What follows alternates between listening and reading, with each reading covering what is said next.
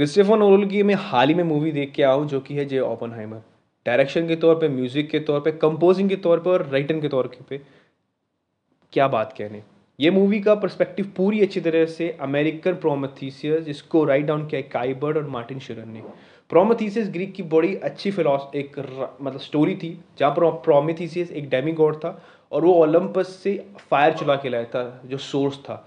यहाँ पर जियो ओपन ने एक ऐसा सोर्स ढूंढ लिया था भगवानों का, जो कि एटॉमिक बॉम्ब था, जिसको वो, जिससे उसने बहुत ही, उन्होंने तो नहीं, बट काफ़ी लोगों ने गलत काम किए और आज का नतीजा हमें आज तक पता है, जो जापान भुगत रहा है।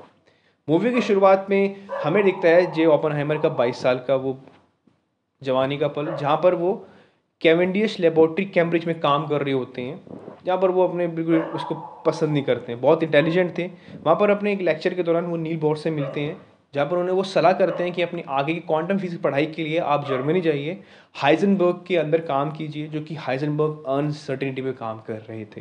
हाइजनबर्ग उनसे मिलते हैं, उनसे इम्प्रेस भी होते हैं और आगे की पढ़ाई के लिए उसको प्रोत्साहित करते हैं।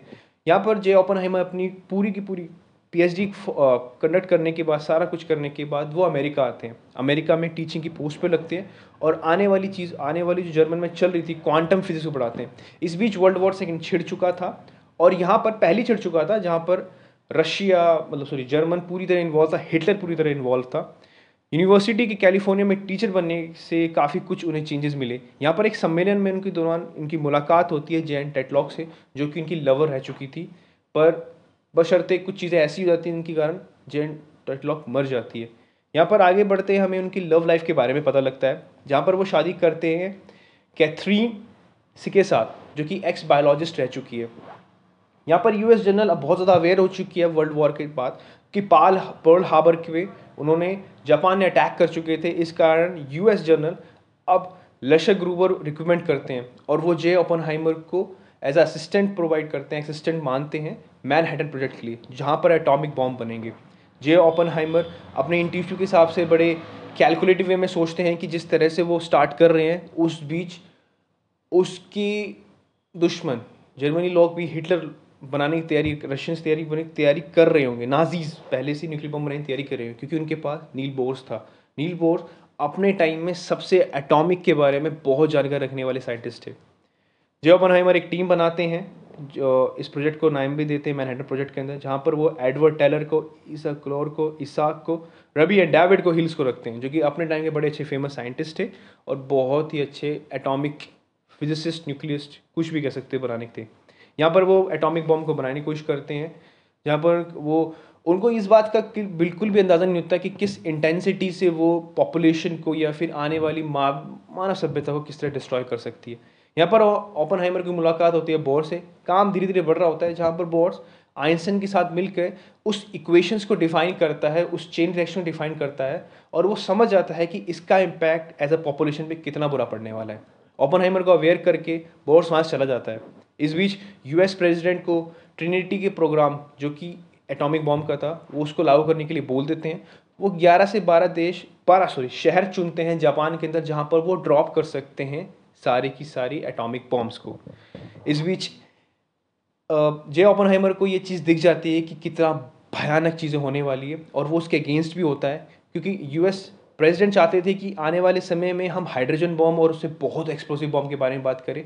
ओपन और अगेंस्ट था। इस बीच हिटलर हार जाता है तो कोई भी लड़ाई का महत्व रहता ही नहीं है। पर ओपन चाहता था, उसकी इंटेंसिटी जो उसकी इंट्यूशन था अंदर का साइंटिस्ट का वो उसको मना करता है कि नहीं, अगर हमारे पास एक वेपन रहेगा, हथियार रहेगा, जो कि हमें बचा सकता है तो हमसे हमें बनाना चाहिए। भले हम डिफेंस के लिए यूज़ करें या फिर अगेंस्ट के लिए यूज़ करें, पर हमारे पास अगर हथियार रहेंगे तो सामने वाले का जिगर, क्या बोलते हैं, सब कुछ हिल जाएगा। इस मैंटेलिटी को रखते हुए जो ओपन हाइमर ट्रिनिटी का टेस्ट अच्छी तरह कर लेते हैं, और उस बॉम्ब को यूज़ करते हुए यूएस उसको ड्रॉप कर देती है। पर जिस तरह के हालात बनते हैं, जे ओपन हाइमर समझ जाते हैं कि उन्होंने बहुत बड़ा बड़ा पाप किया। इसलिए वो अब किसी भी प्रेसिडेंट की कोई भी ऐसी कोई तरीका जो कि एक नया इन्वॉल्वमेंट के लिए रखा गया इन्वॉलमेंट के लिए होने के लिए है, जो किसी भी एटॉमिक बम को बनाने के लिए है, वो उसमें बिल्कुल भी इन्वॉल्व नहीं होना चाहते थे। वो उसके अगेंस्ट थे, ताकि आने वाले टाइम में ह्यूमैनिटी बची रह सके। अगर इतनी खतरनाक पावर हर एक अगेंस्ट देश में होगी, बिना सोचे समझे वो इसको चला देगा तो बहुत सारी जाने जा सकती हैं। भगवत गीता का बड़ा अच्छा श्लोक था, जो कि जय ओपन हाइमर के अच्छे से बैठता भी है कि मैं ही विनाशक हूँ, मैं ही दंडरक्षक हूँ। कई बार आदमी अपने मुँह में इतना हो जाता है कि वो एक अच्छी से अच्छी समझने वाली बात को भी अगेन समझ लेता है। खैर, मूवी की हमें एंडिंग में ही दिखता है कि किस तरह का एक अपोकलिप्स स्टार्ट हो जाता है जब वो बॉम्ब ड्रॉप होता है आइंस्टाइन और उनकी जे ओपन की बात करते हुए।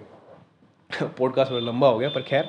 देखिए अब हम इसके एंड पार्ट में पा चुके हैं, जहाँ पर मैं काफ़ी सारे परस्पेक्टिव अपने साथ रखूँगा। सबसे पहला परस्पेक्टिव जो पाँच पॉइंट में गिनूँगा, या चार कह सकते हैं। पहला परस्पेक्टिव था ब्लैक एंड वाइट का ब्लैक एंड कलरफुल का। देखिए ब्लैक के लिए हम पॉइंट ऑफ़ व्यू रख सकते हैं ऐसे पर्सनस का, जो कि कम्युनिस्ट ने कम्युनिस्ट है। हो सकता है वो जैसे थे हमारे लुइस टॉरस उसका पर्सपेक्टिव यही दिखा रहा था कि जो भी जे ओपन कर रहा है, जो ओपन उसकी क्लासेस कर मतलब जो भी उसके आने वाले, जो लोग आसपास कर रहे हैं, वो गलत कर रहे हैं। और उसका पर्सपेक्टिव यही था कम्युनिस्ट के तौर पे। जहाँ पर जे ओपन एक्स कम्युनिस्ट रह चुका था, पर उसका पर्सपेक्टिव था कि कुछ चीज़ें इनोवेशन करनी चाहिए। ब्लैक और इनोवेशन का फ़र्क हमें कलरफुल डिश में दिखता। जहाँ पर ब्लैक इंडिकेट करता है प्रिजर्वरेंस एंड थेराव को ब्लैकिश को, वहाँ पर कलरफुल दिखता है इनोवेशन इन्वेंशन को। दूसरा पॉइंट था मर्फी सर की बड़ी एक्टिंग जे ओपन हाइमर का आई थिंक कोई और रोल प्ले कर ही नहीं सकता था। मैं ये नहीं कह रहा कर नहीं सकते थे, पर काफ़ी सारे थे बट सर ने बहुत अच्छी एक्टिंग की। रॉबर्ट आने जूनियर सर ने लुइस स्ट्रॉस की एक्टिंग को लाजवाब करा।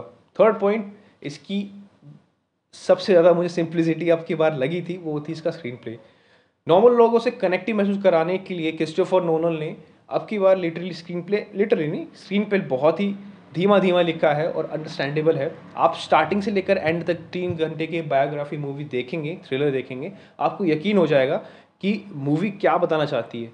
एक क्वेश्चन पॉइंट भी एंड ऑफ़ द छोड़ती है कि क्या सच्ची में इंसानियत को रोकने के लिए अगर हमें डर लगता है किस चीज़ से तो हम कि इतने स्वार्थी हो जाते हैं कि हम आने अपने आसपास के लोगों को मारते हैं ऐसा कभी होता नहीं है। पर पिछले कई सालों से, किस दिनों से हम दशकों में दिखाया गया है world war second world war first जहाँ पर लोगों ने अपने बचाव के लिए, बचाव तो मैं कह नहीं सकता हूँ, पर अपने उस डर को अपने पे हावी ना होने के लिए उन्होंने ऐसी चीज़ें करी जो बहुत भयानक थी। चाहे वो नाजिस का टॉर्चर रूम ले लीजिए एटॉमिक बॉम्ब ले लीजिए हिरोशिमा नागासाकी में, या फिर कुछ ऐसी चीज़ जो बहुत भयानक थी। वुडू कुछ भी हो सकता है, पर मैं अपने लिसनर से पूछना सच्ची में चाहूँगा, आप इस चीज़ को ध्यान से सुनिए और मतलब अंडरस्टैंड करने की कोशिश करिए कि सच्ची में कोई ऐसी चीज़ है या फिर कोई ऐसी चीज़ डर है जो आदमी को इतना पुश कर देता है कि वो इंसानियत ख़त्म करने की सोचता है। भले ही उसकी उसको परिणाम ना पता हो, पर जिस तरह की उसकी इंटेंसिटी अंदर से जो इंट्यूशन आ रही है कि हाँ ये चीज़ सच्ची में गलत है और बहुत क्रिएट कर सकती है, हमें सोचना पड़ेगा। क्योंकि हम मानवता के उस फ़ेज़ में हैं अभी, जहाँ पर सारी चीज़ें एआई की तरफ़ चल रही है नेट्स की तरफ़ चल रही है, और हो सकता है आने वाले टाइम में इससे भी बड़े बड़े कुछ चीज़ें आए। अगर इंसान अपनी ज़रूरतों पे काबू नहीं कर पाएगा, अपने आप को रोक नहीं पाएगा तो वो हमेशा इस पृथ्वी को और इंसानियत को हमेशा दर्द पहुँचाएगा। ये तो मेरा पर्सपेक्टिव था, बाकी आप सब देखिए A S dot H U T O S S eight six double eight Instagram पे डीएम करिए मेरे को। और thank you so much to listen this sports card J open को ज़रूर देख के आइए। बहुत दिनों के बाद ऐसी मूवी आई है। बारहवीं का मैं रिव्यू लेके आऊँगा। बाकी तब के लिए थैंक यू सो मच